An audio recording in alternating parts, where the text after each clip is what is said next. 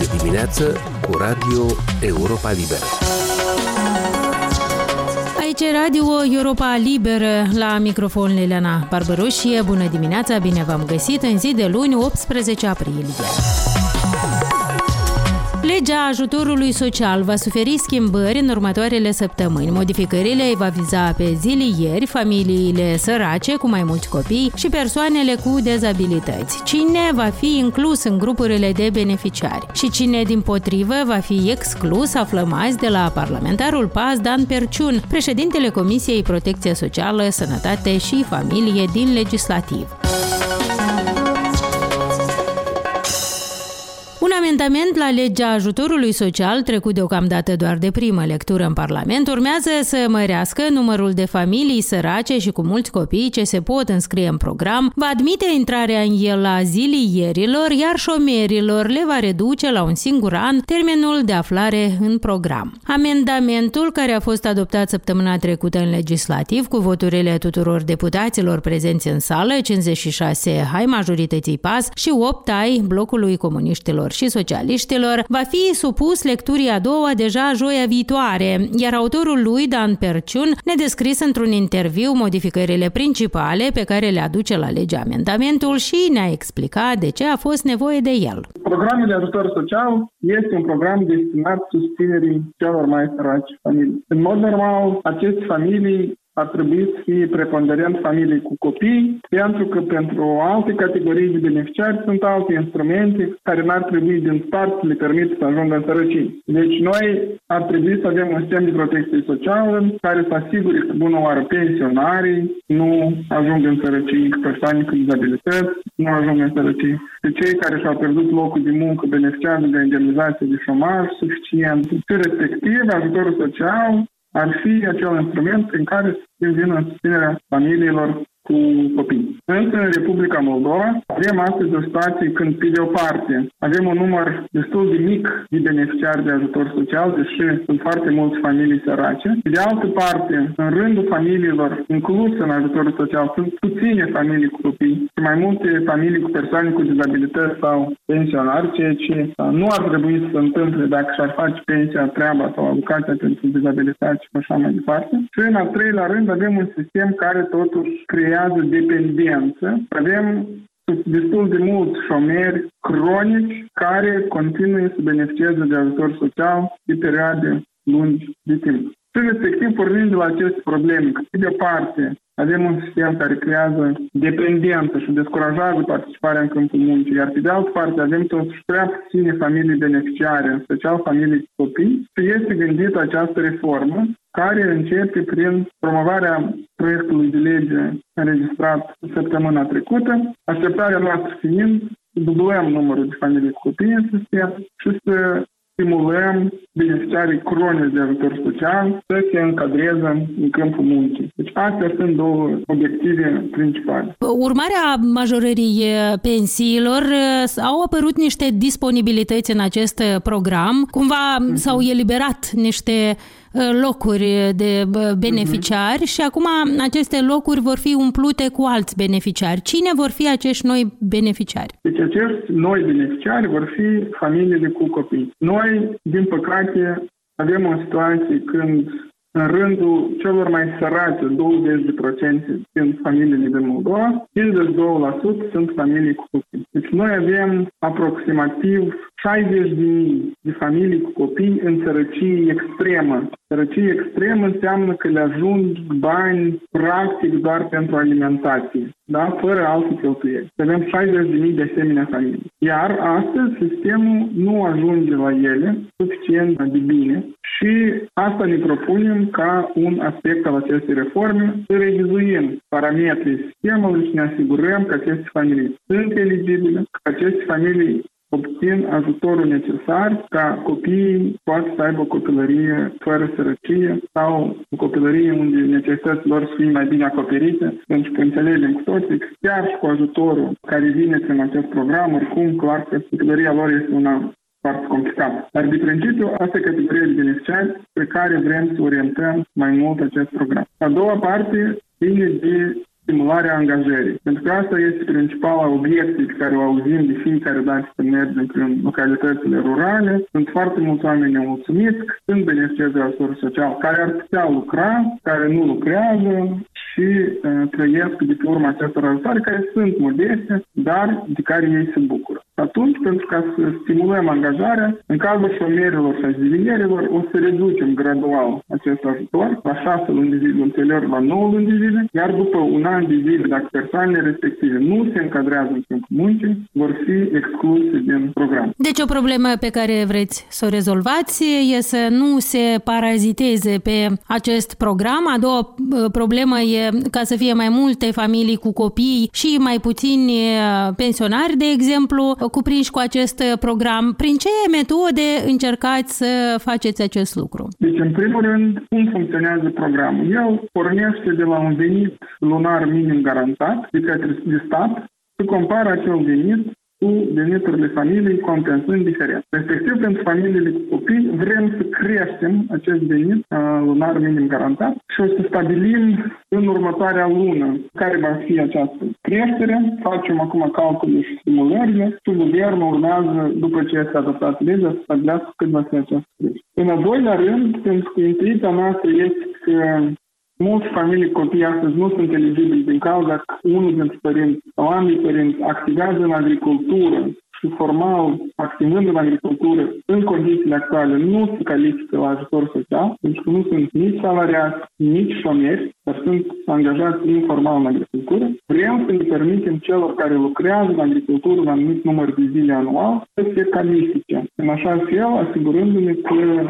dacă tata lucrează cu ziua mama stă acasă cu copilul mic, acea familie poate beneficia de ajutor, ori astăzi, din păcate, lucrul ăsta nu era posibil și noi vrem să-l rezolvăm și să permitem acest fapt. Vor trebui să prezinte o dovadă, certificări că sunt zilieri sau cum? Da, noi avem o lege a zilierilor care nu este perfectă, dar care există din 2018, care prevede o procedură de înregistrare a acestor zilieri de către agricultor cu transmiterea ulterioară a datelor către inspecția Adevărul că nu s-au produs rezultate instantanți ca urmare a adoptării acestei legi și noi oficial anul trecut am avut vreo 17 milioane, dintre care doar 1000 au ajuns să plătească contribuții de asigurări sociale. Deci pentru ca noi să stimulăm ca oamenii să se înregistreze oficial, să facem câteva lucruri. Deci le permitem beneficieze de ajutor social. Doi, nu le deducem din ajutorul social veniturile din agricultură, da? Deci nu ținem cont de acele venituri la stabilirea venitului familiei. În al treilea rând, vom schimba și legea zilierilor și vom obliga angajatorii, agricultorii să achite contribuții, dar nu oamenii, cum este la moment, și e cazul să revenim la opțiunea când plătesc agricultori, uh, dar plătesc într-un regim preferențial, niște contribuții minime. Deci aici lucrurile trebuie privite în ansamblu. Ajutorul social, ocuparea forței de muncă, prevederile legate de zilieri, ele toate sunt în esență parte dintr-un sistem și se influențează reciproc. Și noi să intervenim cu toate componentele ca să stimulăm creăm posibilitatea oamenilor să beneficieze de ajutor social fiind zilier, dar și să stimulăm să se înregistreze legal în calitate de zilier, pentru că noi să avem o evidență a acestor persoane, ulterior ei beneficiază și de protecție socială, pentru că astăzi avem de 150 de oameni totalmente în afara sistemului nostru de protecție socială. Și mai ziceați de o a treia metodă, a treia metodă e un pic tehnică, dar ea funcționează în felul următor. Deci, astăzi, din veniturile salariale ale familiei, o anumită sumă se deduce, cu scopul, iar stimulării angajării legale. Cu alte cuvinte, dacă, de exemplu, eu am un salariu de 3.000 de lei, păi din calcul către venitul total al familiei, din 3.000 de lei, dar în factură de spune că 200 de lei nu sunt incluși. Ori noi vrem să creștem această sumă de bani care se deduce din calcul. Pentru fiecare copil ne gândim să deducem 700 de lei din salariu și uh, pentru fiecare adult majorăm un pic de la 200 la 400 de lei. Dar exact cât va fi, urmează la să stabilim luna viitoare. Dar ce înseamnă asta? Că în cazul unei familii cu salariat, nu tot salariul lor se ia în calcul la stabilirea venitului familiei, în așa fel încât să venim în special în susținerea familiilor unde oamenii lucrează și au copii. O cifră pe care o văd în proiectul de lege este 514 lei constituie acest ajutor social. Mi se pare o cifră foarte importantă și foarte mică în același timp. De aceea, întrebarea mea e următoarea. Nu credeți că aici e cheia problemei, majorarea acestui quantum? Sunt mai multe lucruri interconectate. E și quantumul, sunt și criteriile de eligibilitate,